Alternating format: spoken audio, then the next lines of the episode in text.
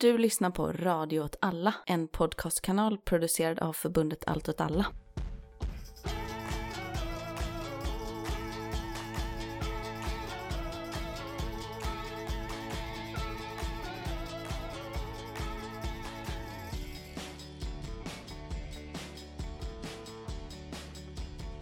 Hej och välkomna till Rörelse med mig Martin Hansson. Udda krig och perspektiv med mig, Myran Andersson. Vi gör det fan aldrig rätt alltså. Ja, det har hänt någon gång i historien, men det är oftast inte. Nej, Vi spelar in över internet. det gör vi. Du har varit lite kräkis, har jag hört. Ja, nu är det några dagar sedan, men eh, natten mellan eh, söndag och måndag, så vilket party alltså. Mm. Bad till den vita porslinsguden konstant i sju timmar. Underbart. Det är fruktansvärt. Det är faktiskt kräkis är något av det värsta jag vet. Vet du vad? Alltså jag kände... Förintelsen, kräkis, tror jag är. Mm, inga vidare kommentarer där. Jag kände ju verkligen mycket så att det var ganska skönt. Det jobbiga var det illamåendet innan. Mm. Att liksom, för att man får ju en sån liten, ja nu var det gjort-känsla liksom. Visst. Och ibland till och med känner jag att man får lite endorfin, alltså kroppen kanske också belönar en så typ, vi vill att du ska göra dig av med det här, nu gjorde du det. Bra gjort liksom, att man får lite så. Men eh, ja, själva processen är ju för jävlig. Ja, nej, vi ska inte fastna i det. Det är inte därför våra lyssnare är här. Att eh, lyssna på när vi pratar om eh, ditt sjukdomstillstånd. Även om det är ett återkommande tema i podden. Både din eh, hälsa och min hälsa. Men vi kan ju gå vidare till andra kräk. Jag tänker att vi hoppar vidare till Flamman. Du vann inte din eh, satirtävling. Nej, nej, men det, kanske jag inte var förtjänt av. För, för lyssnaren då kan jag berätta att du har ju skickat in ett bidrag till eh, Flammans eminenta eh, satirtävling. Ja, Du, eh, ja, du var ju tippad för att vara solklar Nej. vinnare. Jo, nej. det var det. Och det blev det inte. Trots att ditt alster höll betydligt högre kvalitet än eh, vinnaren. Nej, det, det tycker jag inte man kan säga på något sätt. Eh, man kan säga att kanske mitt alls hade andra kvaliteter än vinnaren. Precis Mm. som många av de olika bidragen hade olika kvaliteter på olika sätt. Kvaliteter som bra, rolig, satirfull. Är det ens, är det ens ett ord? Det är inte ett ord. Nej, satirisk. är det ett ord? Kanske inte höll så hög klass eh, bildmässigt, skapandemässigt kan jag ju känna själv. Lite snabbt hopkastat som. Jag tyckte det var en perfekt balans mellan humor och eh, det var grovt eh, och eh, spot on. Jag hörde ju inget alls till eh, vinnaren. Nej, men den var ju väldigt eh, smart, konstnärlig referens, Mm, väl bildmässigt komponerad, absolut. vackert utförd. Det kan man inte säga något annat. Men det är inte så jag vill ha min satir. Nej. Jag vill ha min satir som ett möte mellan eh, Sodoms 120 dagar och Stefan och Krister. Ja, det är en preferens jag förstår och delar i någon utsträckning. Jag är ju väldigt glad över att du är team med mig såklart. Jag är tacksam för det. Även ifall det låter som att jag försöker ursäkta mig. Bakgrunden till den här satirteckningen kanske vi också ska ge några ord. Erdogan är ledsen. Mm. Han är mycket, mycket ledsen. Det är han. Eller är han det? Man vet väl inte ens. Nej, han kanske är glad. Ja. Han kanske är sån all uppmärksamhet är bra uppmärksamhet kille. Det kan ju vara så. Alltså jag vet fan, alltså, jag tycker det verkar finnas något genuint i den här kränkthetsgrejen liksom. Samtidigt säger man så, är det här ett spel för att få F16 eller inte liksom? Vem vet? Och Ja, är, det så här, är det ett inrikespolitiskt spel bara? Handlar det bara om valet? Hur påverkar det här valet? I Turkiet alltså. Är det, jag vill genuint fucka med NATO. Jag, liksom, jag, jag får någonting för det här. Jag får något av Kina eller Ryssland eller vad det kan vara. Precis, det finns ju verkligen en möjlighet att det är så. Putin och han har en deal om att aldrig släppa in Sverige och nu får han massa svepskäl han kan hänvisa till. Det är väl skitnice för honom i så fall. Ja, dansk eh, pedofilen var ute. Japp. brände en koran. Ja. Som har fått väldigt mycket medial uppmärksamhet internationellt. Chang Frick verkar vara lite ambivalent i sin relation till eh, den här koranbränningen. Han har betalt för polistillståndet att bränna den. Men det var inte hans idé att bränna just en, en koran, säger han, utan en turkisk flagga ville han egentligen bränna. Ja, förutom då att han hade skrivit eh, flera gånger på internet tidigare då att eh, Paludan skulle komma och bränna en koran. Och Paludan har sagt att det inte var hans idé att bränna en koran. Nej, och att det är också Paludans hela USP. Ifall man köper Paludan, då köper man bränna en koran. Det är inte så mycket att välja på där. Ja, men det är verkligen så. eh, Jag röstade på Leoparder som äter ansiktet-partiet och nu har någon ätit upp mitt ansikte. Ja.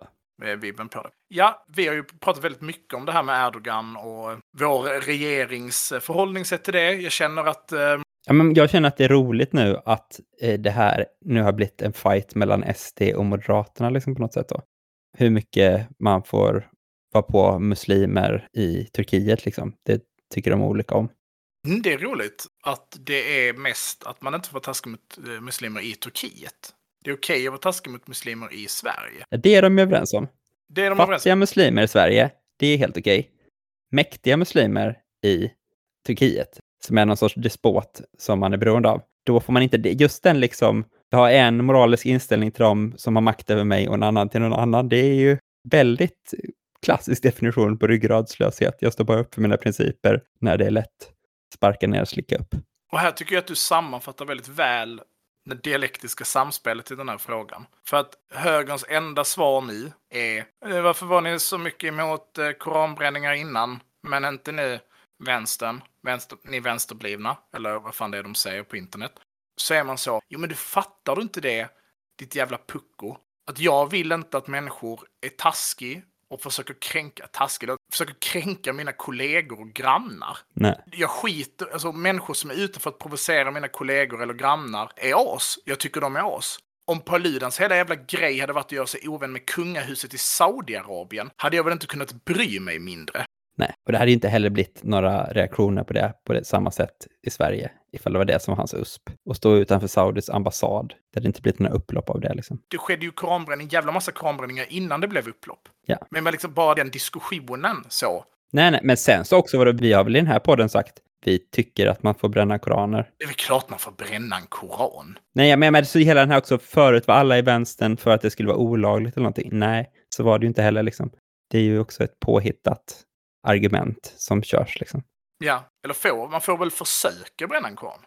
Skitsamma, vi behöver inte, behöver inte fastna i det. Det är mest ifall den inte eller ifall den är så eldbeständig. Ja, det, är så, precis, nej. det är precis det jag menar. Nej, men vi har sagt, man, man kanske inte behöver få polisbeskydd för det. Man kanske inte behöver bli runtkörd i så här svarta stadsjeepar med åtta inhyrda poliser som ska vakta när man gör den. Nej, annars så eh, stridsvagnar, Ukraina, Bachmut och Solidar och allt vad som händer i Ukraina. Jag tänker att vi kan vara värt innan vi går över till eh, avsnittets eh, huvuddel och eh, bara ta en liten snabb eh, diskussion om det. Det är ju så att eh, Tyskland tycks ju slutligen ha godkänt eh, överföring av eh, Leopard 2 från eh, Polen till eh, Ukraina. De själva, som jag har förstått det, har också lovat att helt enkelt eh, skicka Eh, motsvarande det Polen skickar. Och det avvaktas, det finns ju andra länder som har eh, tidigare uttryckt en vilja att ingå i den här koalitionen av eh, donatorer av stridsvagnar. Länder som Portugal, Spanien och eh, Norge, Finland,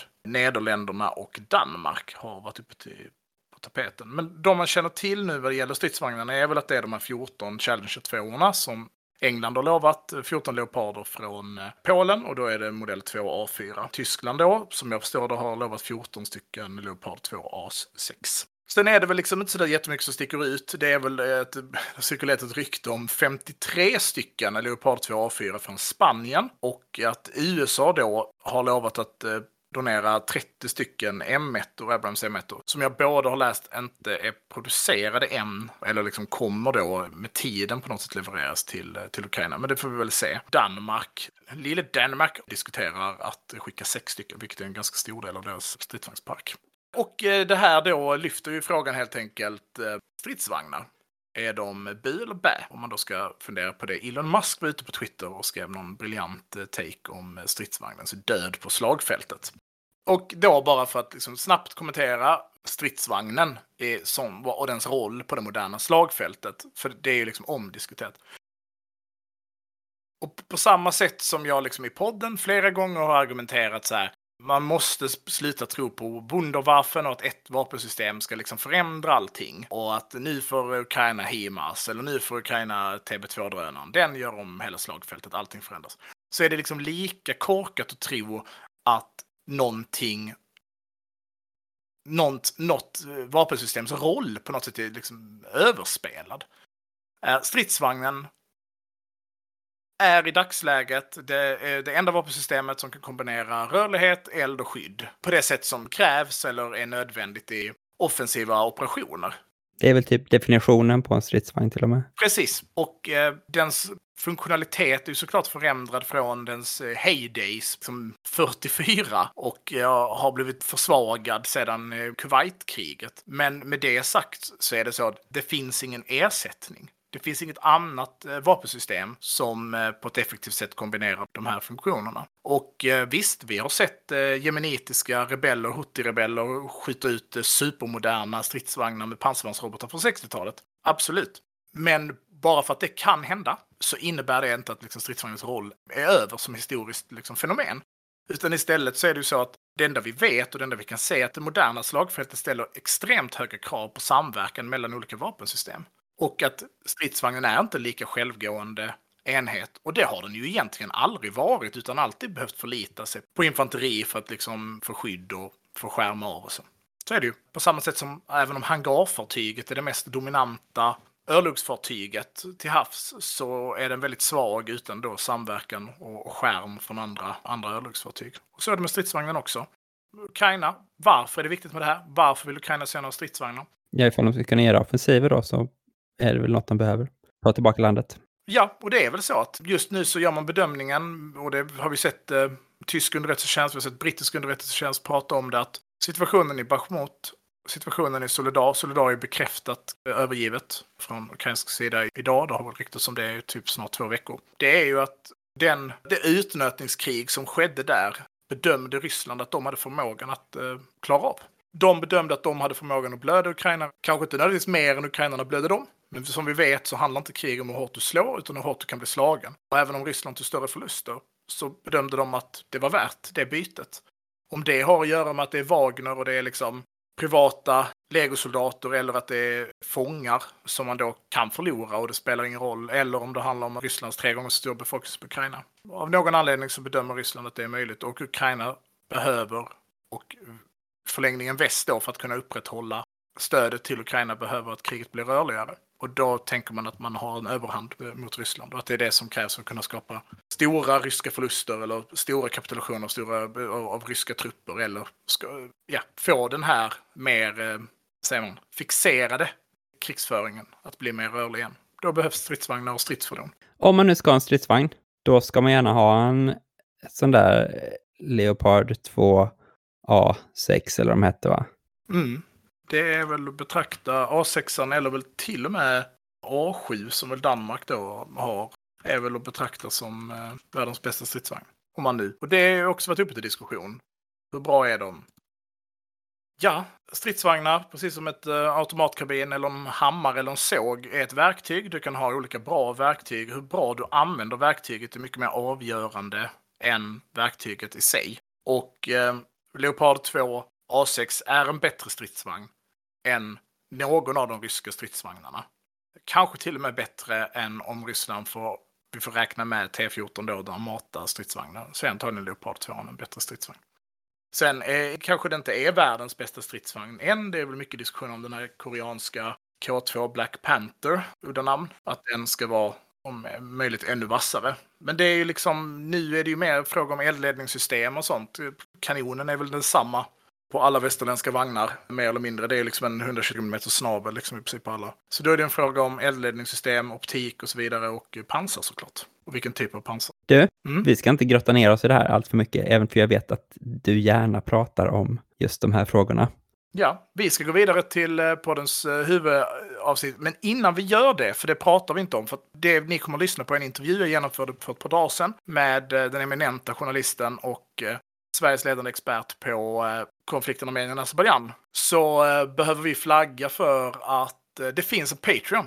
Just det. det finns en Patreon. Vi höll på att glömma det. Det finns en Patreon. Vi är så jävla dåliga på att dra in pengar. Det finns en Patreon. Den är pissbillig, även om man kan donera betydligt högre summor. Gör det, DM oss. Vi gör någonting av det. Vi kan diskutera det om ni är uppe i de högre nivåerna så tar vi en diskussion om hur vi skulle kunna visa vår tacksamhet. Pengarna går till Rådet Alla för att eh, köpa utrustning, göra poddarna bättre. Och det man får, vad får man om man eh, donerar? Nej, men man får ett eh, extra avsnitt med Eldrörelse i alla fall. Man får ett extra avsnitt med Eldrörelse. Vi kommer fortsätta vårt ordinarie släpp med eh, ett avsnitt varannan vecka på torsdagar. Men för att hjälpa Patreonen så ger vi ett extra avsnitt. Vi tänker att det ska i första hand vara Q&A nyhetssvepsavsnitt.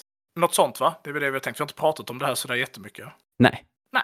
Det behöver kanske inte vara så långt, det kanske blir lite lättsammare. Vi har inte spikat formen. Det utvecklar sig. Så vill man ställa frågor om din kosthållning, vill man höra senaste hot takes om eh, Kinas robotutveckling så eh, får man jättegärna donera en slant. Och som sagt, är man, ligger man på de högre nivåerna, hör av er så kan vi eh, diskutera någon typ av annan kompensation. Du kan väl skicka några fotbilder eller någonting. Absolut. Absolut. Ska vi köra huvudavsnittet? Det tycker jag verkligen. Ja. Jag har klippt färdigt nästan hela och lyssnat på det och det, jag tycker det är mycket hög kvalitet, det kan jag säga. Han är en jävel på att snacka. Mm. Det får man verkligen säga. Verkligen. Ja, håll till godo. Ha det fint. Ha det fint. Hej. Hej.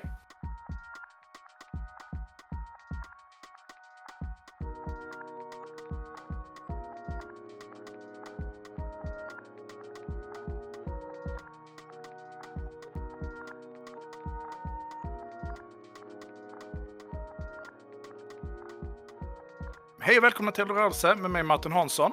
Idag så eh, är det den eh, 17 januari och eh, jag har med mig en gäst och det är ingen mindre än Rasmus Kahnbäck, Sveriges ledande expert på Nagorno-Karabach-konflikten, aktuell med sin bok Varje dag dör jag långsamt. Frilansjournalist som man kan läsa i tidningen Blankspot och hemmahörande i Stockholm.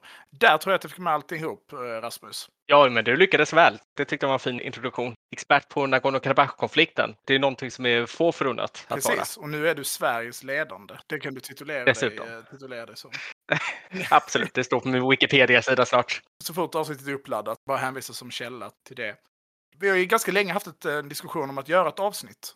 Lite gällande olika saker. Mm. Och eh, Eldrörelse gjorde ju ett eh, avsnitt om Nagorno-Karabach-konflikten under 44-dagarskriget. Och eh, sedan dess har jag liksom följt konflikten en del, men den har liksom aktualiserats eh, igen nu. Men innan vi kommer till hur den har aktualiserats så tänker jag att du ska få möjlighet att presentera dig själv. Vem är Rasmus Kahnbäck då, förutom hemmahörande i Stockholm, frilansjournalist och Sveriges ledande expert på Nagorno-Karabach-konflikten?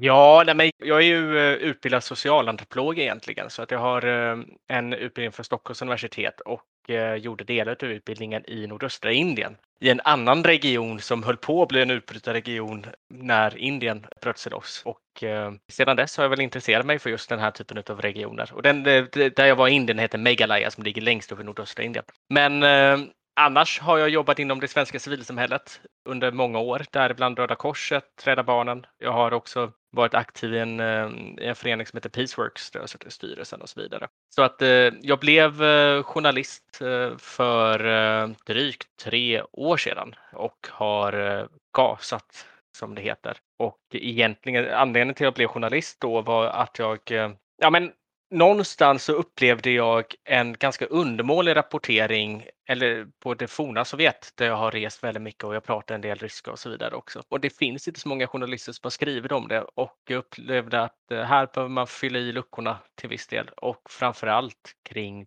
södra Kaukasus. Och det som eh, triggade mig där var väl egentligen att eh, när vi kollar på den här Nagorno-Karabach-konflikten som bröts ut 2020 var hur man får båda sidor att låta likadana. Man använder vad man kan kalla för both-sidism i den konflikten. Nej, men så det är väl lite jag. Jag är frilansjournalist idag som sagt och skriver för det mesta för eh, Blankspot. Och vad är Blankspot för någonting då? Det händer ju att jag läser den. Jag tänker att det är en ganska smal och samtidigt väldigt bred tidning. Äh, vi är ju alltså rent, vi är ganska ideologiska kring vår eh, journalistik. Vi ska säga så att Blanksport grundades av Matte Schibbye, alltså den här journalisten som satt i fängelse i Etiopien 2011 tillsammans med fotografen Johan Persson. Och vår, eller deras idé, Matte Shibis och Britt Stakston som är VD för Blanksport, deras idé är att vi, att man ska skapa journalistik som, där man skriver om det som andra inte vill skriva om helt enkelt. Och vi vill heller inte vara inramade i någon form av, ja, så som ofta medier skriver saker. Alltså om, om du läser en artikel i DN, GP, Sydsvenskan eller vad som helst så får du ofta en artikel på 4000 tecken. 4000 tecken är strax över en A4-sida. Maximalt ett långreportage i en sån tidning anses vara två sidor, alltså 6000 tecken. Och då hinner man bara introducera någonting, men man hinner aldrig fördjupa sig i det. Så att det är väl egentligen vår idé på Blanksport att vi ska vara en oberoende tidning. Det ska vara öppen för allmänheten och eh, vi vill göra den journalistiken som vi tycker krävs för att berätta om någonting. Nu blir det en ganska lång introduktion märker jag själv, men vi pratar ofta ner på Blanksport att när man skriver en bok som en journalist, så helt plötsligt så blir det som att vända ett blad på något vis. Okej, men här får man en helt ny värld. Men vad vi säger är okej, vi, vi skriver våra böcker visserligen vid sidan av, men den journalistik vi gör, som den här löpande djupgående rapporteringen om en region där vi försöker hitta alla perspektiv, det borde vara värt väldigt mycket mer än själva bara det här bokskrivandet på något vis. Så det är egentligen det vi gör. Så jag har skrivit om konflikten i Nagorno-Karabach sedan 2020 för Blankspot och skrivit om den azerbajdzjanska kaviardiplomatin där också som är en ganska väsentlig del av hur man ska, faktiskt ska tolka den här väldigt komplicerade konflikten. Ja, och kaviardiplomatin då, som, som jag skulle säga som skåning, um, passar ju liksom den här poddens tema ganska bra. Vi ska komma in mer i, i detalj på den sen. Just liksom kopplingen pengar, krig och liksom inflytande och berättelser om, om konflikter. Mm. Men jag tänker att vi ändå behöver gå vidare. Jag kommer att fakturera Matushibi för det här eh, reklaminslaget eh, vi precis gav honom. Vi är ju, vi är ju, vi är ju här, eller du är här. Vi är faktiskt också på internet ska sägas. Vi är ingenstans, vi är på två olika platser. Men vi gör ju den här podden för att konflikten i Nagorno-Karabach har aktualiserats igen. Och man märker att det nu också börjat liksom tränga in i, ja, vad säger man, mainstream-media på något sätt. Vill du berätta bakgrunden till eh, den här blockaden som händer just nu? Den här konflikten den blossar upp lite då och då kan man säga. Den, eller rättare sagt, jag skulle säga att det är en flamma som aldrig har slocknat utan den bara gått eh, antingen upp eller ner. Man pratar ofta om frusna konflikter i forna Sovjet. När vi pratar om den här konflikten är det en ganska felaktig beskrivning. Men det senaste som har hänt är att Azerbajdzjan har blockerat vägen in i Nagorno-Karabach. Och för att förstå det här, vad det egentligen betyder att man har en, en blockad av den här humanitära korridoren så måste man gå tillbaka lite i tiden. Så jag tänkte bara ta lite eh, väldigt, väldigt kort eh, vad som har hänt. Så att Nagorno-Karabach är en eh, region som ligger helt och hållet omslutet av Azerbajdzjan och, och rent folkrättsligt tillhör det också Azerbajdzjan. Men man har haft eh, fredsförhandlingar sedan i början på 1990-talet vid Sovjetunionens fall då när armenierna i Nagorno-Karabach bröt sig loss från Azerbajdzjan i Baku och deklarerade en självstyrande republik. Det var ett jätteblodigt krig på 90-talet. Runt en miljon människor flydde. Både armenier och azerbajdzjaner blev hemlösa eller bytte, eller bytte bostäder. Det finns till och med sådana fall. Och ungefär 30 000 människor dog. Så att i den här regionen då, man kan kalla det lite slentrianmässigt eller slarvigt kan man väl kalla det en utbrytarrepublik. Jag tycker inte om det ordet utan jag, jag kallar det hellre en icke erkänd republik för att det funnits fredsförhandlingar som sagt som möjligtvis skulle kunna utmynna i att det faktiskt blir en erkänd republik i framtiden. Nej, men de avslutades i alla fall 2020 med att Azerbajdzjan sa okej, okay, men vi vill inte ha de här fredsförhandlingarna för att de här fredsförhandlingarna kommer inte gynna oss. Och anledningen till det är att de principer man tog fram genom förhandlingarna innebar att man skulle både ta hänsyn till ett lands territoriella integritet, alltså Azerbajdzjans, och ett folks rätt till självbestämmande, armeniernas i Nagorno-Karabach. I framtiden skulle innebära att armenierna då skulle möjligtvis få rösta om vilket land de egentligen vill tillhöra, precis som de gjorde 1988 under Sovjettiden. Men eh, alltså Azerbajdzjan avbröt fredsförhandlingarna. Man tog över eh, stora delar av eh, det område som Nagorno-Karabach, armenierna, ockuperat in, inom citationstecken under den här perioden och delar av Nagorno-Karabach. Så att armenierna tog inte bara kontroll över Nagorno-Karabach per se, det området, utan man tog också kontroll över delar, buffertzoner kan man kalla det, runt omkring Nagorno-Karabach. Redan 2020 har det här inneburit att det område som armenierna har kontroll över har krympt till en tredjedel jämförelsevis med det som man tog kontroll över 94. Men vad det också inneburit är att det var Ryssland som gick in som medlare 2020 och eh, lyckades få de här parterna att enas vid ett eh, avtal om eldupphör som gäller i fem år formellt. I det avtalet om eldupphör så finns det en klausul som säger att det ska vara fri väg mellan Armenien och Nagorno-Karabach. Och då kommer ni ihåg att Nagorno-Karabach är omslutet av Azerbajdzjan, vilket innebär att den här vägen som då leder från Armenien in i Nagorno-Karabach, den är ungefär 5 kilometer och den kallas för Latchin-korridoren. Och den här Latchin-korridoren är då en humanitär korridor för att man ska kunna förse armenierna med eh, mediciner, med allt som man nu behöver för att leva ett drägligt liv. Och sen samtidigt finns det då 2000 fredsbevarande ryska trupper som är överenskommet mellan båda sidor. Så att det som har hänt med den här lite korta dragningen är att Azerbajdzjan har blockerat den här humanitära korridoren som leder in i Nagorno-Karabach och man har gjort det med civilister kallar man det. Och de här civilisterna utger sig från att vara miljöaktivister och det begriper den som begriper Azerbajdzjan.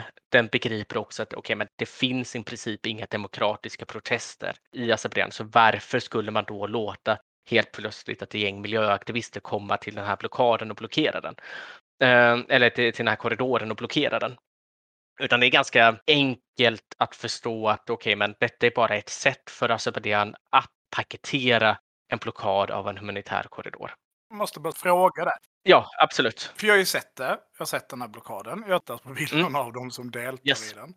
För en lekman som är på konflikten så tittar jag och tänker att det där ser liksom inte riktigt ut som miljöaktivister. Nu är inte jag så insatt i Azerbajdzjans eh, eventuella klimatkampsgrupper. Men det finns liksom ingen bäring i den, i det, liksom, i det de utger sig för. Är det ditt noll?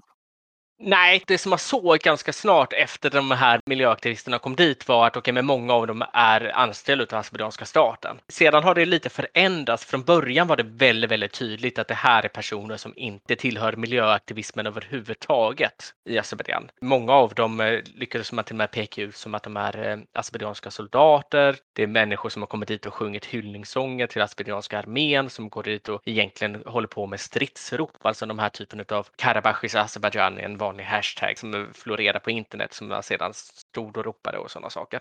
Det verkar en helt annan kultur bland deras miljöaktivister i Azerbajdzjan. ja, men precis. Så, så är det. Så att det, sen har det kommit några ungdomar som däremot ser ut som, eh, som om de skulle kunna vara, kunna vara miljöaktivister. Men när de säger att de liksom gör det ur ett klimatperspektiv, hur är det liksom eh, paketerat? Alltså vad, vad är den miljömässiga frågan de liksom engagerar sig i? Ja, men precis. Det finns en guldgruva inne i Nagorno-Karabach som förmodligen inte har så schysst miljööversyn för den är byggd under, eh, under Sovjettiden. Så att det, det handlar helt enkelt om att man skulle stänga ner den gruvan är den formella det var den formella paketeringen för man stängde faktiskt ner den gruvan efter ungefär två veckor. Och nu har man bara fortsatt helt enkelt. Och det är ganska oklart egentligen vad de egentligen tycker är målet med sin klimataktivism. Ja, det är jävligt ehm, smart eh, påverkansoperation i ordets faktiska bemärkelse. Just eftersom att man då tänker att man har liksom den här västerländsk media ska rapportera båda sidors perspektiv. Mm. Och så säger man liksom miljö eller klimataktivister då om den här gruppen. Även om man då paketerar det lite som att ja, men de kanske inte är det. Så det är väldigt smart spel gentemot Eh, väst på det sättet. Ja, jag pratade med en fredsaktivist som också har varit ganska aktiv inom miljörörelsen i Azerbajdzjan. Han har gått från miljörörelsen till fredsrörelsen ska vi säga. Och han forskar på Aliyev-regimens retorik. Aliyev är presidenten i Azerbajdzjan. I Karlsuniversitetet gör en eh, doktorsexamen, detta Baruch Samadov. Han sa att det handlar egentligen om att just hitta det här ganska liberala västerländskt sinnade narrativet och anpassa det till någonting. Men sen är det ju så att det, omvärlden, om vi ska bara kolla på det, så det, det är ju ingen som egentligen tror på det på riktigt. Men å andra sidan, om vi har ett radioinslag på sex minuter, nu får jag sitta här och prata i en timme eller vad det nu blir. Men om vi har ett radioinslag på sex minuter och jag måste bemöta en sån sak i det radioinslaget, det upptar säkert 45 sekunder. Helt plötsligt så det är 45 sekunder som skulle kunna gå till att berätta om konflikten på ett helt annat sätt. Så man egentligen måste bemöda sig att, eh, att prata om miljöaktivismen. Så att det är smart på många olika sätt, på ett ganska cyniskt sätt. Verkligen. Ja, du, du får gärna fortsätta. Vi stannar lite där vid klimataktivisterna. Men kör på. Ja, ja, men absolut. Så att det bor sedan kriget 2020, innan kriget 2020 så bodde det ungefär 150 000, 155 000 människor i Nagorno-Karabach. Efter kriget 2020 så bor det mellan 100 och 120 000. Det är lite svårt att fastställa siffran för att det har inte gjorts någon folkräkning och så vidare och det är alltid bara estimat. Det ligger givetvis i armeniernas intresse att eh, skriva upp siffran så mycket som möjligt. Alltså, Azerbajdzjanerna hävdar å sin sida att det är mellan 20 och 25 000 människor som bor i, i Nagorno-Karabach efter kriget. Jag var ju i Nagorno-Karabach i mars 2021 och blev insläppt av de ryska fredsbevarande trupperna som den sista utländska journalister som faktiskt har kommit in i regionen. Och det var min fjärde resa in i regionen och man ser ju väldigt stor skillnad efter 2020 vad som har hänt i Nagorno-Karabach. Och vi nämnde väl i början att min bok här, Varje dag dör jag långsamt, handlar just om den resan. Så det tycker jag man ska läsa lite mer för att få lite mer för förståelse för vad händer egentligen på plats inne i Nagorno-Karabach. Men om man ska lyfta blicken lite, okej, okay, men vi har de här två sidorna. Vi har Armenien, vi har Azerbajdzjan. Armenien gör inget anspråk på Nagorno-Karabach utan de vill stå kvar vid fredsförhandlingarna som möjligtvis skulle kunna leda till det i så fall. Azerbajdzjan har ju fått fart sedan den 24 februari när Ryssland gick in i Ukraina, invaderade Ukraina, genom att egentligen passade det ukrainska narrativet Azerbajdzjan ganska väl. Om man ska kolla på de här fredsförhandlingarna, så nu är det redan fastställt utav FNs säkerhetsråd. Nu finns det inte det det i Ukraina-Ryssland-kriget på det viset. Men mellan Azerbajdzjan och Armenien så finns det ändå en legitim grund genom FNs säkerhetsråd, genom att, som uppdrag åt Organisationen för säkerhet och samarbete i Europa åt att bedriva fredsförhandlingar. Detta vill ju Azerbajdzjan frångå. Så att med den här försvagningen som Ryssland håller på att genomgå till följd av att det inte går så bra i Ukraina för tillfället. Det leder till att Rysslands position i eh, Kaukasien också försämras eller försvagas eh, ganska kraftigt.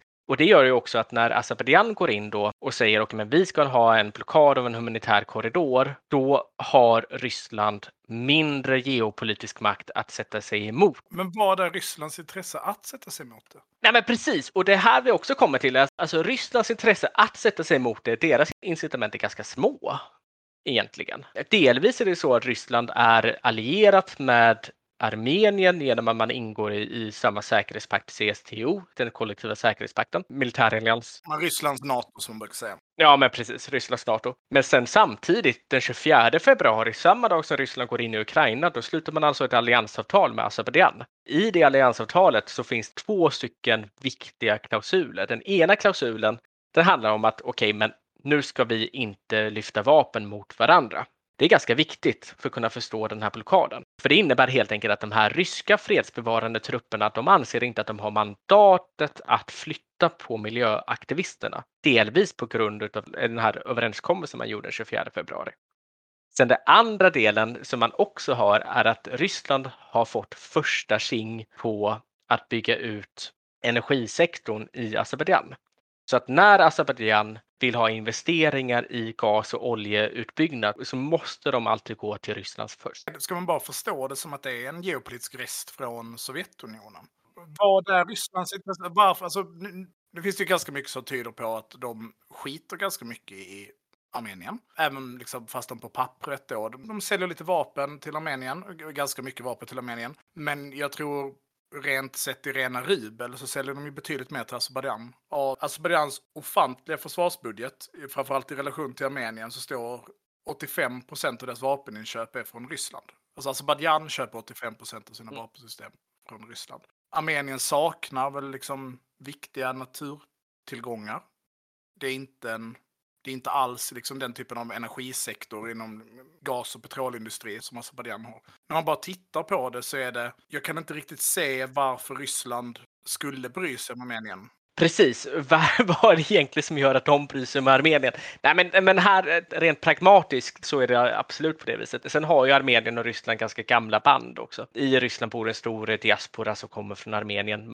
Det bor många människor i, från Armenien, eller som identifierar sig som armenier i Ryssland. Ja, men precis. Det bor många människor från Armenien i Ryssland och de har ganska stort eh, inflytande på, um, rent finansiellt har de en ganska stor makt i, i Ryssland. Det är väl den ena biten, men det räcker liksom inte för att förklara varför Ryssland egentligen tycker det är så viktigt med den strategiska partnern. Men det svaret hittar vi förmodligen i relation till Turkiet någonstans. För Turkiet som ligger väster om Armenien är bundsförvant med Azerbajdzjan eller tvärtom. Jag skulle säga att Azerbajdzjan är bundsförvant med Turkiet. För Azerbajdzjan är ju Turkiet viktigare än tvärtom så att säga.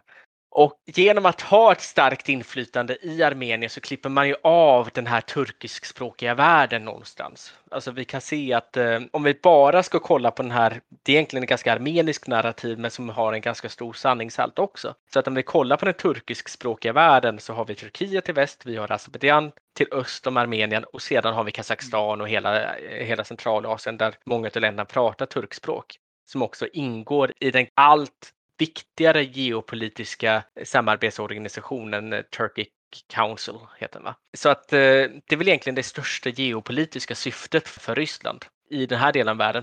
En annan del av det hela är också att genom att Ryssland, vilket man ofta pratar om när man kollar på Nagorno-Karabach-konflikten, att Ryssland hade militär närvaro i Armenien innan kriget 2020, men man hade ingen militär närvaro i Azerbajdzjan. Med kriget i Nagorno-Karabach så är man helt plötsligt en, en helt annan form av hålhake mot Azerbajdzjan också, trodde man fram till nu har det ju, eller det har egentligen bevisat sig att det snarare är Azerbajdzjan som har någon form av hålhake mot Ryssland till stor del.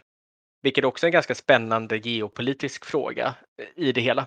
Alltså inte minst när, alltså Azerbajdzjans roll, precis som du beskriver, är ju både den här liksom, Turkiets, eh, liksom, vad ska man säga, stormaktsambitioner.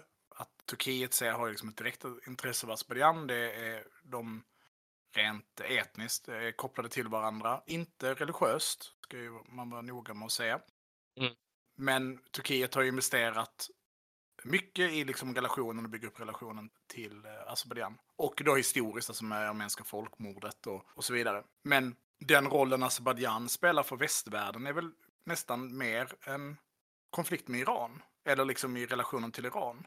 Och det är väl där Israels intresse för Azerbajdzjan också rotar sig. Mm. Förutom då rent ekonomiska skäl. Absolut, så att eh, Israel köper 40 procent av sin olja från Azerbajdzjan. Så att det finns en intresse från båda hållen och Israel får ju också möjlighet att eh, ha signalspaning mot Iran från Azerbajdzjan. En annan del av det hela, framförallt eh, nu efter 24 februari, jag ser det som ett nyckeldatum. Utan 2020, kriget 2020 har varit jätteviktigt utifrån den geopolitiska förändringen. Men om det inte hade varit för Rysslands invasion av Ukraina, då hade väl i princip det varit piken för Rysslands imperialism på något vis. Liksom. Mm. Men med kriget i Ukraina så har helt plötsligt Rysslands roll förändrats väldigt mycket och EU satsar allt mer på det östra partnerskapet. Och det östra partnerskapet är det är EU-kommissionen som har tagit fram avtal med sex stycken olika länder. Det är Ukraina, Armenien, Azerbajdzjan, Belarus, Ryssland och Moldova tror jag att det är som ingår i östra partnerskapet där man helt enkelt har sett att det finns ett maktvakuum med att Ryssland minskar sitt inflytande i den här delen av världen.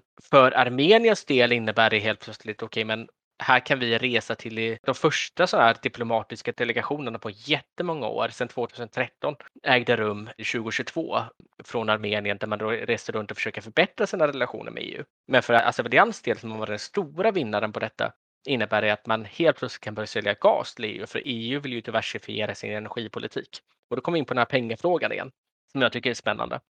Så att i juli så hade EU sin toppdelegation på plats i Baku för att sluta ett nytt gasavtal med Azerbajdzjan för att diversifiera sig från Ryssland. I november märkte alltså, Azerbajdzjan vi har inte tillräckligt mycket gas för att tillmötesgå EUs krav. Så att då började de köpa gas från Ryssland istället. Vilket innebär att den gas som man köper från alltså, Azerbajdzjan idag till en viss del, eller till och med till en ganska stor del, består av rysk gas. Och detta är inte någon kritik som egentligen har lyfts nämnvärt i medier. Det är nästan inga som har skrivit om det och i EU märker jag, märker jag inte av att, att det finns den här typen av kritik mot alltså, Azerbajdzjan. Azerbajdzjan är ju på inget sätt en demokrati. Det är verkligen ett shithole country ur det perspektivet. Senast jag tittade på det så tävlar de väl typ med Belarus och Afghanistan i sådana mätningar, index över demokrati. Vilket man ju verkligen får säga är lågt i mätningarna. Men trots det så, så är det inte som man pratar om Azerbajdzjan. De, eh, det var många liksom positiva nyheter eh, då när de här gasavtalen slöts med EU. Hur kommer det sig att Azerbajdzjan är ett land som liksom tycks helt undslippa kritik på det sättet. Och då kan man ju säga att även om Armenien inte är något demokratiskt paradis eh, så är de ju betydligt mer fungerande som en demokrati med, med fri och rättigheter för invånare och så. Inte minst efter samhällsrevolutionen 2018. Varför tror du det är så? Varför pratar vi om, om Azerbajdzjan på ett helt annat sätt än till exempel Belarus och Afghanistan?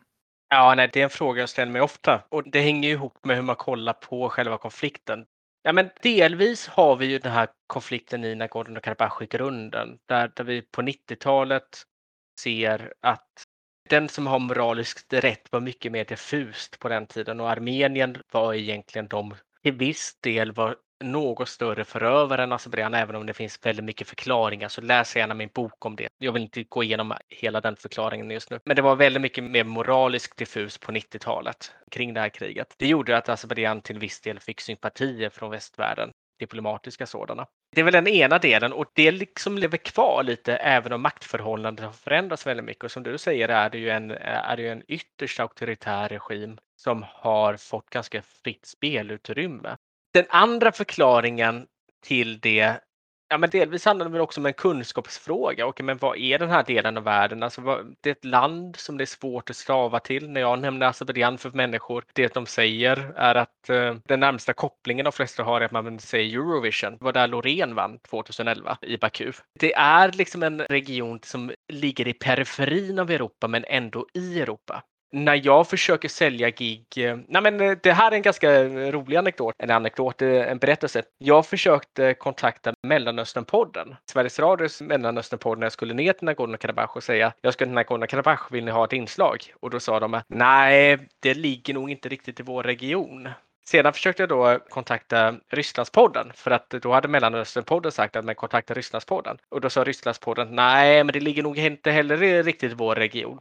Sedan, och då föreslog de att jag skulle försöka kontakta någon form av, jag tror att det var någon Turkiet-podd som man höll på med just då. Och då kontaktade jag dem också och då sa de, nej men det ligger inte riktigt i vår region. Så att då hade vi de här tre stycken regionerna runt omkring och ingen mediebevakning, vill, de vill inte ha den Kaukasus med i sin mediebevakning. Så det är verkligen en blank spot om vi ska gå tillbaka till det namnet, ett svart hål. Så delvis har vi den moraliska diffusa eh, kriget på 90-talet, sen har vi den här blank spotten och sen är det tredje är det som jag kallar för den azerbajdzjanska kaviardiplomatin. Vad den innebär är att Azerbajdzjan har en väldigt aggressiv lobbyism mot Europa eller påverkansarbete. Jag vill inte säga lobbyism för det har blivit ett sånt nidord för när man pratar om den armeniska lobbyn så är det en rasistisk eller ganska rasistisk idé utan bättre att prata om påverkansarbete. Så att det ska vara konsekvent att kalla det för det i Azerbajdzjan också. Och jag som journalist de flesta konfliktjournalister som bevakar den Nagorno-Karabach, de kollar ju bara på konflikten. Man kollar på vad Armenien gör, man kollar på vad Azerbajdzjan gör, man berättar båda sidor ungefär och så vidare. Vad jag har gjort är att bredda det här begreppet konfliktjournalistik, men också till att kolla lite mer på okay, men vad är det egentligen för länder vi har att göra med? Och jag finner en stor del till att den här konflikten än lever kvar idag beror på att Azerbajdzjan är en auktoritär stat där man jobbar med det här aggressiva påverkansarbetet man gjort det ganska länge.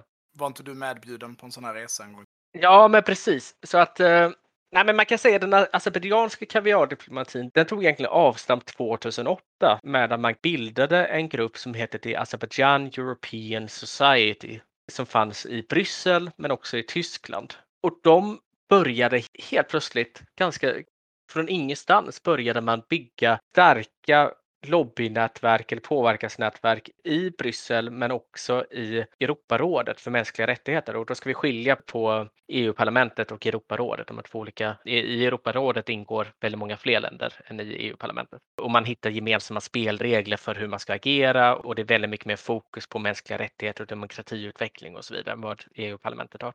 Och eh, 2011 eller om det var 2010 så hade man en omröstning i eh, Europarådet som handlade om att fördöma Azerbajdzjan för deras bristande mänskliga rättigheter. Det gick jättesnabbt åt fanders. Det som hände i Belarus 2021, det hände i Azerbajdzjan 2010-2011. Exakt samma sak. Jättestora manifestationer civilsamhället bröt man ner fullständigt och man kastade ut eh, jättemånga människor eller kastade in dem i fängelse. Och då hade man en stor omröstning i Europarådet och det visade sig sen när en tysk tankesmedja, nu kommer jag inte ihåg vad de heter, men personen som drev den tankesmedjan, som driver tankesmedjan, en jättetrevlig man, Gerald Knaus, började gräva i detta av en ren händelse 2015 kom man över ett dokument så visade det sig att Azerbajdzjan genom att man lyckades muta tillräckligt många i Europarådet som då hade ungefär 800 ledamöter för att en resolution om att fördöma Azerbajdzjan skulle falla.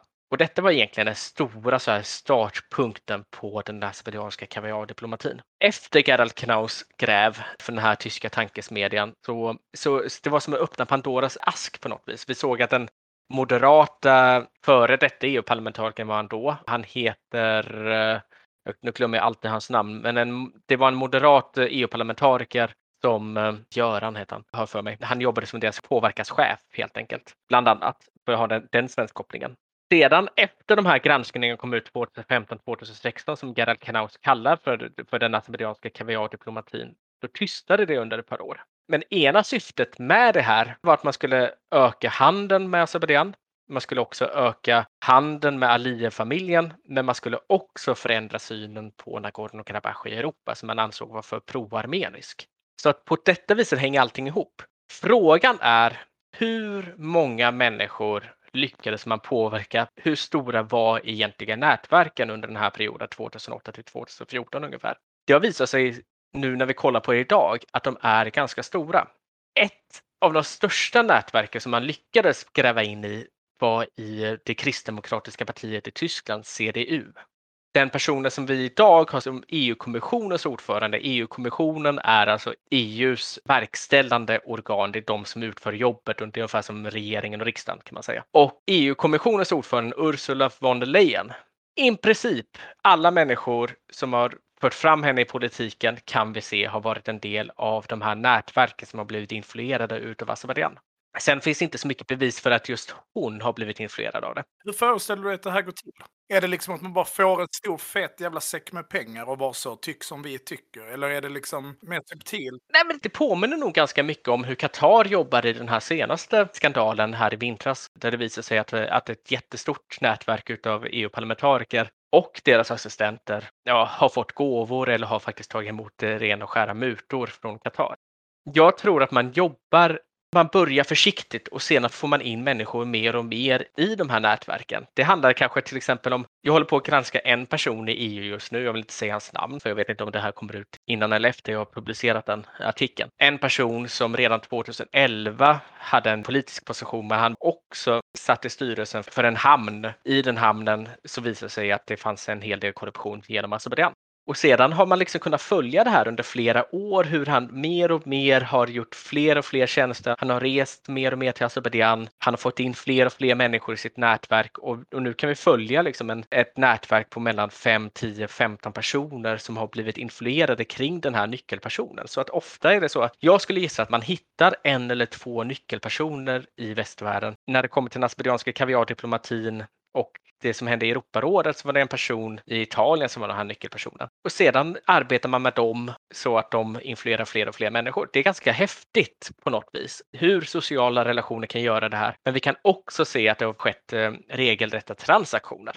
Telia-skandalen är ett sådant exempel. När vi pratar om Telia-skandalen 2012 så pratar vi om Uzbekistans president vars dotter dotter tog emot jättemycket pengar genom ett skalbolag från Telia. Det som vi inte hör så mycket kring Telia-skandalen var det exakt samma sak hände i Azerbajdzjan med exakt lika mycket pengar. Där var det Ilham Aliyevs döttrar, två döttrar, som sålde aktier på ett jättemärkligt sätt till Telia till ett jätteunderpris, men de själva gödde sig på olika sätt och vis. Så att det är ganska holistiskt hur man ska kolla på det här. Och hela tiden i grunden har det varit den här tanken, nu ska vi förändra synen på Nagorno Men, men är det sitter liksom någon av de här människorna i fängelse? Ja, en gör det. Luca Volonte från Italien gör det.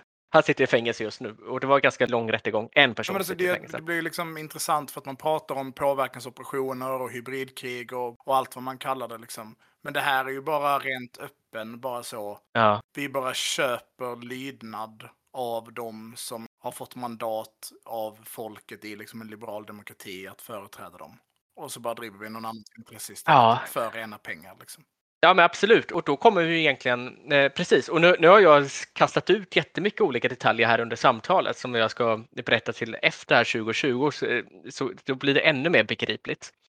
Eh, för att efter kriget 2020 då ser vi en förändring i den asperianska kaviardiplomatin. Så att jag sa innan att Gerald Knaus granskning kom 2015. 2018 eller 2017 lades TIAS ner, The European Azerbaijan Society. Däremellan, mellan de här tre, fyra åren, då var den azerbajdzjanska påverkansoperationerna att de var inte så himla aktiva för att de hade fått för dålig publicitet helt enkelt. Sen hände ju kriget 2020 och helt plötsligt så blev det viktigt att förändra synen på Azerbajdzjan igen. Anledningen till det är egentligen flera. Den ena delen är att okej, okay, men detta är momentum för Azerbajdzjan. Nu kan vi få över hela Nagorno-Karabach till oss. Är den ena delen och det är viktigt för Aliyev-familjen och Aliyevs makt helt enkelt. För att även om det är en auktoritär regim så är folk i, i grund och botten, de är inte nöjda med Ilham Aliyev, förutom att han vann kriget, vilket gjort att det har förändrats jättemycket. Så att nöjsamheten för Ilham Aliyev har gått upp jättemycket efter krigsvinsten. Så det är ett momentum helt enkelt att förstärka sin makt ytterligare. Den andra delen är att okej, okay, men nu behöver man förändra synen på Azerbajdzjan för nu har man faktiskt invaderat Nagorno-Karabach. Man har startat ett krig mot Nagorno-Karabach. Det här behöver man ju ta tag i. Nu behöver man visa att Azerbajdzjan är ett fredligt land och man gjorde detta med fredsintentionen. Och den tredje delen är det som vi ser just nu. Ursula von der Leyen var på besök med den första diplomatiska toppdelegationen på fem år sedan 2017. Sen TS lades ner var detta den första toppdelegationen i Azerbajdzjan som åkte till Baku från EU med Ursula von der Leyen i spetsen och tecknade ett nytt gasavtal. Men personligen, för att du ställde en fråga innan om okay, men vad min egen historia kring den här kaviardiplomatin. Som jag berättade lite tidigare i samtalet så var jag den sista utländska journalisten som åkte in i Nagorno-Karabach i mars 2021.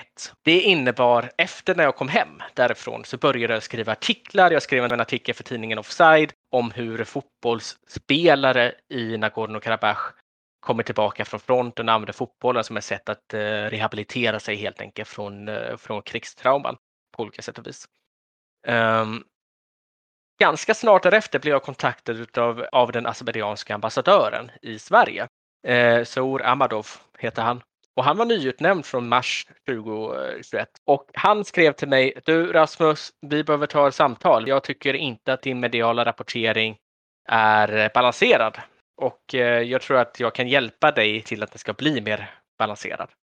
Hur gör man det då? Är frågan. Så att simultant med detta så blev jag eh, kontaktad av en svensk azerbajdzjansk organisation. Azerbajdzjaners kongress i Sverige heter den. Och de sa Eh, till mig att du Rasmus, vi vill få med dig på, ett, eh, på en resa till Azerbajdzjan för att skriva om den azerbajdzjanska sidan av konflikten. Du kommer ingå i ett team med andra journalister och reportrar och folk kommer filma och så vidare. Så jag började undersöka de här två. Hur hänger de här två ihop? För det var ganska tydligt för mig att de hängde ihop. Ambassadören sa samtidigt att för att du ska kunna få åka in i Azerbajdzjan så måste du be om ursäkt. Du har ju åkt in i Azerbajdzjan illegalt genom att du åker in i Nagorno-Karabach och därför måste du signera ett förlåtelsebrev. Och det brevet finns i min bok. Alltså på riktigt? Nej men liksom, de ville att du skulle signera ett förlåtbrev? Ja, brevet säger i princip att eh, jag visste inte om att eh, det var en del av Azerbajdzjans territorium. Jag erkänner eh, Azerbajdzjans territoriella integritet, bla bla bla. För att, var, vad skulle vara poängen med att du skrev under det pappret?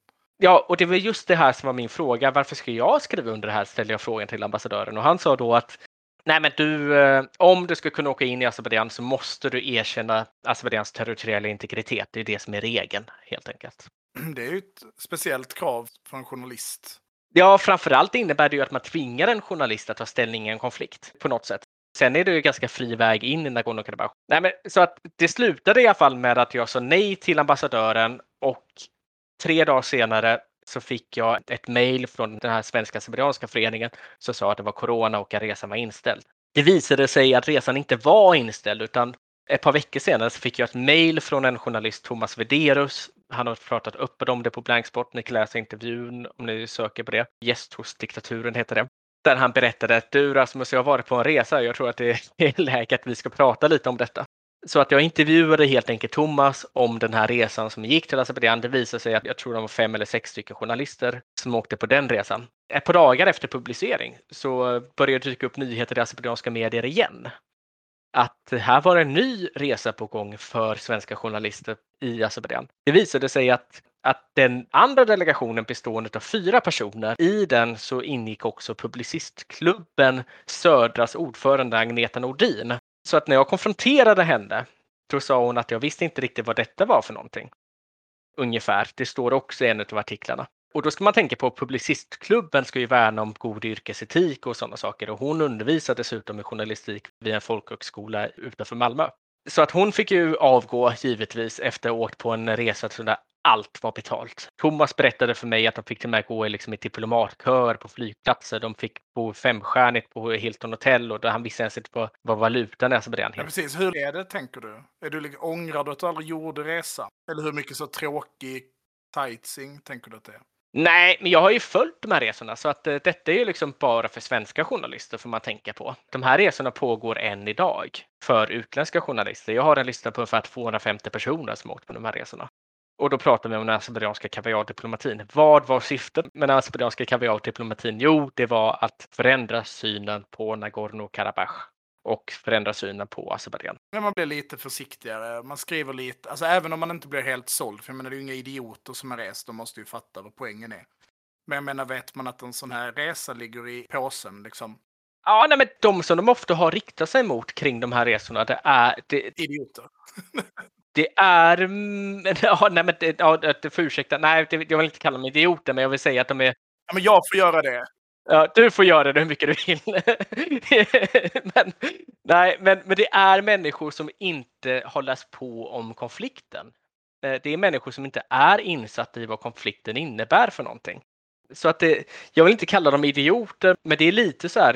Jag tror jag sa det någon gång i något sammanhang. Det är lite som att be en sportjournalist bli en konfliktjournalist helt plötsligt. Liksom. Alltså det, det blir bara konstigt. Eller att en konfliktjournalist, varför skulle en konfliktjournalist skriva om skvaller? Liksom? Skvallerjournalistik liksom. Det är när man åker till en konfliktzon så har man ett ansvar som en journalist att läsa på. Man behöver lyssna på båda sidor och man behöver också titta ut genom fönstret och se om det regnar eller inte. Vad jag menar med det är egentligen bara för att en person säger att det regnar och en annan person säger att det inte regnar så är det ju faktiskt en av dem som talar sanning liksom, på något vis. Och det är ett ingångsvärde man behöver ha i konfliktjournalistiken också, vilket de här personerna inte har.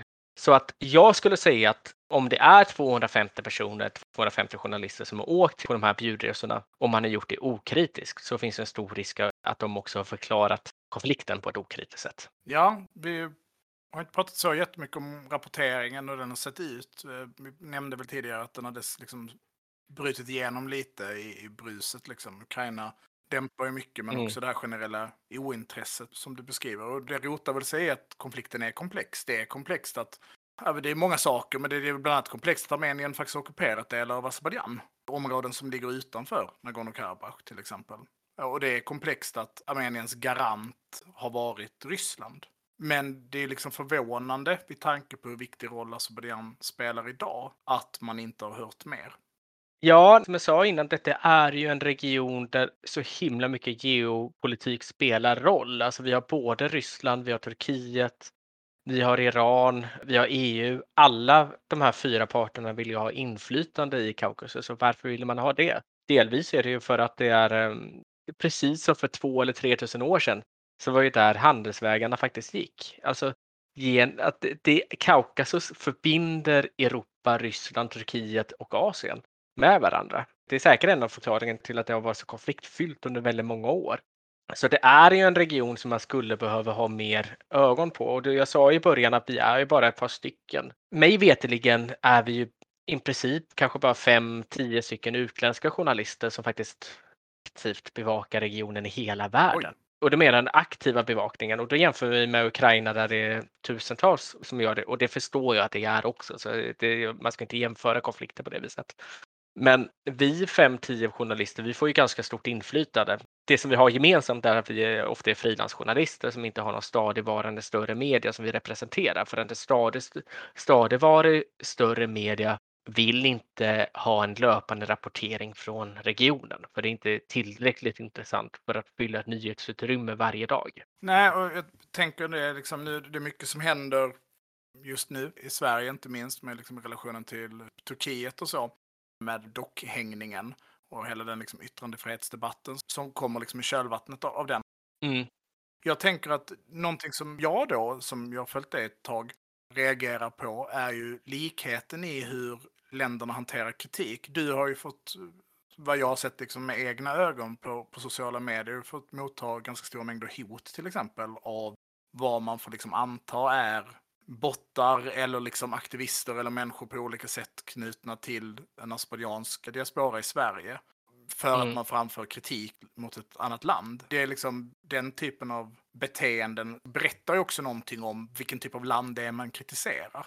Ja, alltså det gör ju det. Och jag tycker att eh, nu, nu tycker jag att armenierna är eh, jag har inte mottagit jättemycket kritik från Armenien ska sägas, eh, men min upplevelse när jag ser när de kritiserar människor så är den inte alls på den där nivån som i Azerbajdzjan. Så den kritik jag har mottagit är ju delvis den här kanske, kanske vanliga kritiken att du lyssnar inte tillräckligt mycket på Azerbajdzjan, du behöver lyssna mer på azerbajdzjanska röster, du behöver skriva om de här sakerna och de här sakerna och de här sakerna. Men det får man tycka. Ja, och det får de tycka. Det är väl inget konstigt med det liksom.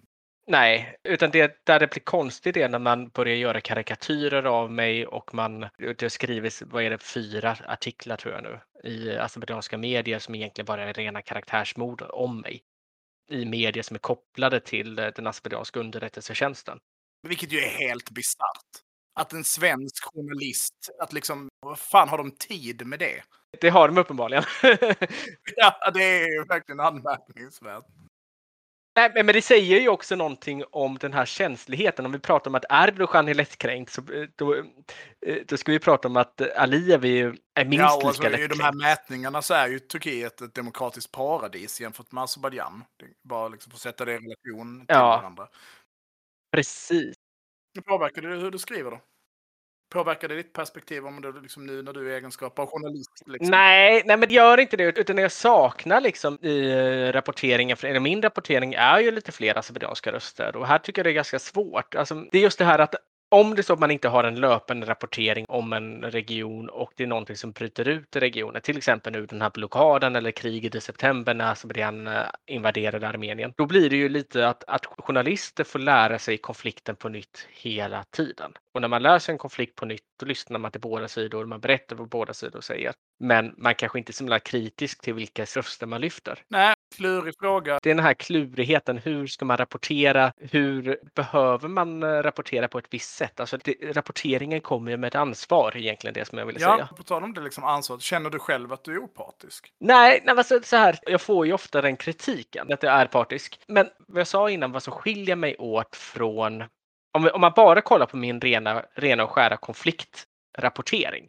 Då tycker jag håller objektivitet. Men, det, men människor, man går inte in och kollar så mycket på detaljer när man läser en artikel. Och där har jag försökt att bryta den här vägen med both-sidism som jag pratade om tidigare. Det har varit ett problem för konflikten att man har likställt både Armenien och Azerbajdzjan som de lika illa förövare. Och det tycker jag att det är ett ansvar för konfliktjournalisten att frångå den här typen av rapportering. Speciellt om det är så att det är en konflikt som inte allmänheten känner sådär jättemycket till. Fråga en journalist om den skriver om Ukraina. Jag har skrivit om Ukraina också. Jag har ju varit i Ukraina och rapporterat om Ukraina. D- Där skulle jag aldrig få den frågan. Nej, nej. Även om det är tydligt att jag skriver om eh, Ukrainas lidande men inte så mycket om Rysslands lidande. Jag rapporterar ju i min rapportering om Ukraina gentemot den som jag har om Azerbajdzjan så rapporterar jag ju tre gånger mer om Azerbajdzjans lidanden i den här konflikten i Nagorno-Karabach men jag blir ändå kallad för partisk. Och det tycker jag är ganska spännande. Så att de som kallar mig för partisk, det är ju den azerbajdzjanska regimsidan. Men om vi kollar på den sidan som är oppositionell, ofta unga människor, fredsaktivister som bor utomlands, de har inga problem med min rapportering. De tycker den är toppen för att jag skriver om att Azerbajdzjan är en auktoritär regim samtidigt. Nej, jag är inte journalist, så jag är ju högst partisk. Jag har inga problem, jag får också vara det. Jag Ja, hade ju- precis. Jag fick ju väldigt lite fick jag ju smaka på liksom känslan av att Azerbajdzjan inte riktigt är som alla andra länder när jag skrev om krigsbrotten som då framkom i de senaste skärmytslingarna mellan Nagorno-Karabach och, och Azerbajdzjan. Mm. Där liksom eh, jag, 3000 tecken i ETC, en kommentar, fick ett svar av deras ambassadör. Vilket ju känns liksom anmärkningsvärt. Jag har svårt att tänka mig att svenska ambassadörer gör motsvarande i Azerbajdzjan till exempel.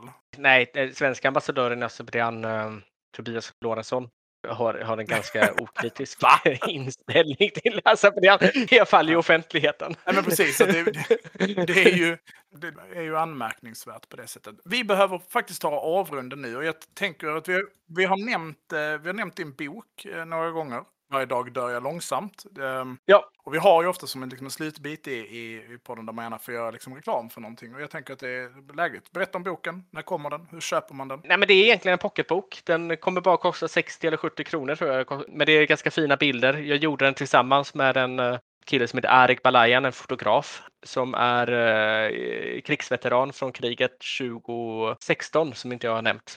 Men han var också fotograf under kriget 2020. Den kommer första februari och eh, den finns att boka, finns att köpa på nätet. Eh, Adelibris och så vidare. Mm, perfekt.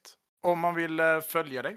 Blankspot har man ju förstått. Det har vi ju nämnt ett antal gånger nu. Men om man vill följa dig på sociala medier till exempel, hur hittar man dig? Jag har en Facebook-sida, Rasmus Kahnbäck heter den bara. Och sen eh, har jag min Twitter-profil, Rasmus Kahnbäck heter jag där också. Och eh, Kahnbäck stavas med C-A-N, så ni får kolla på det i eh, beskrivningen till episoden. Ja, men det är väl de två huvudkanalerna jag har och så följer man eh, Blankspot. Eh, skriv upp er på nyhetsbrevet för Blankspot. Det gjorde jag faktiskt. Det var läsvärt. Man kan följa mig på sociala medier. Där heter jag ättrojkan1337. Man kan också följa min medpoddproducent Myran som är på Twitter som slukhål. Och man kan följa oss på Facebook, där heter vi Eld och rörelse. Och man kan följa oss på Instagram, där heter vi eld.och.rörelse. Tack så jättemycket för att ni har lyssnat. Supertack för att du har varit här. Tack själv! Ha det fint! Hej då!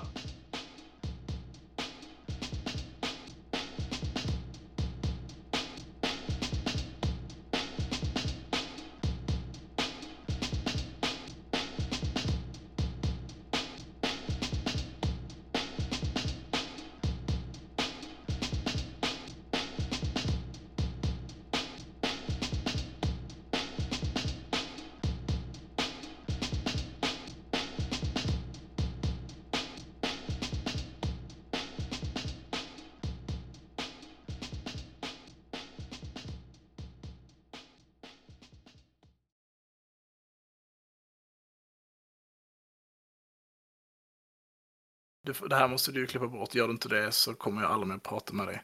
Ja, men det, brukar jag lämna sånt här? Du får klippa bort det här, jag måste scrolla massa. Ibland lämnar man lite småskojiga saker, men sånt här lämnar man inte. Det blir dåligt content också.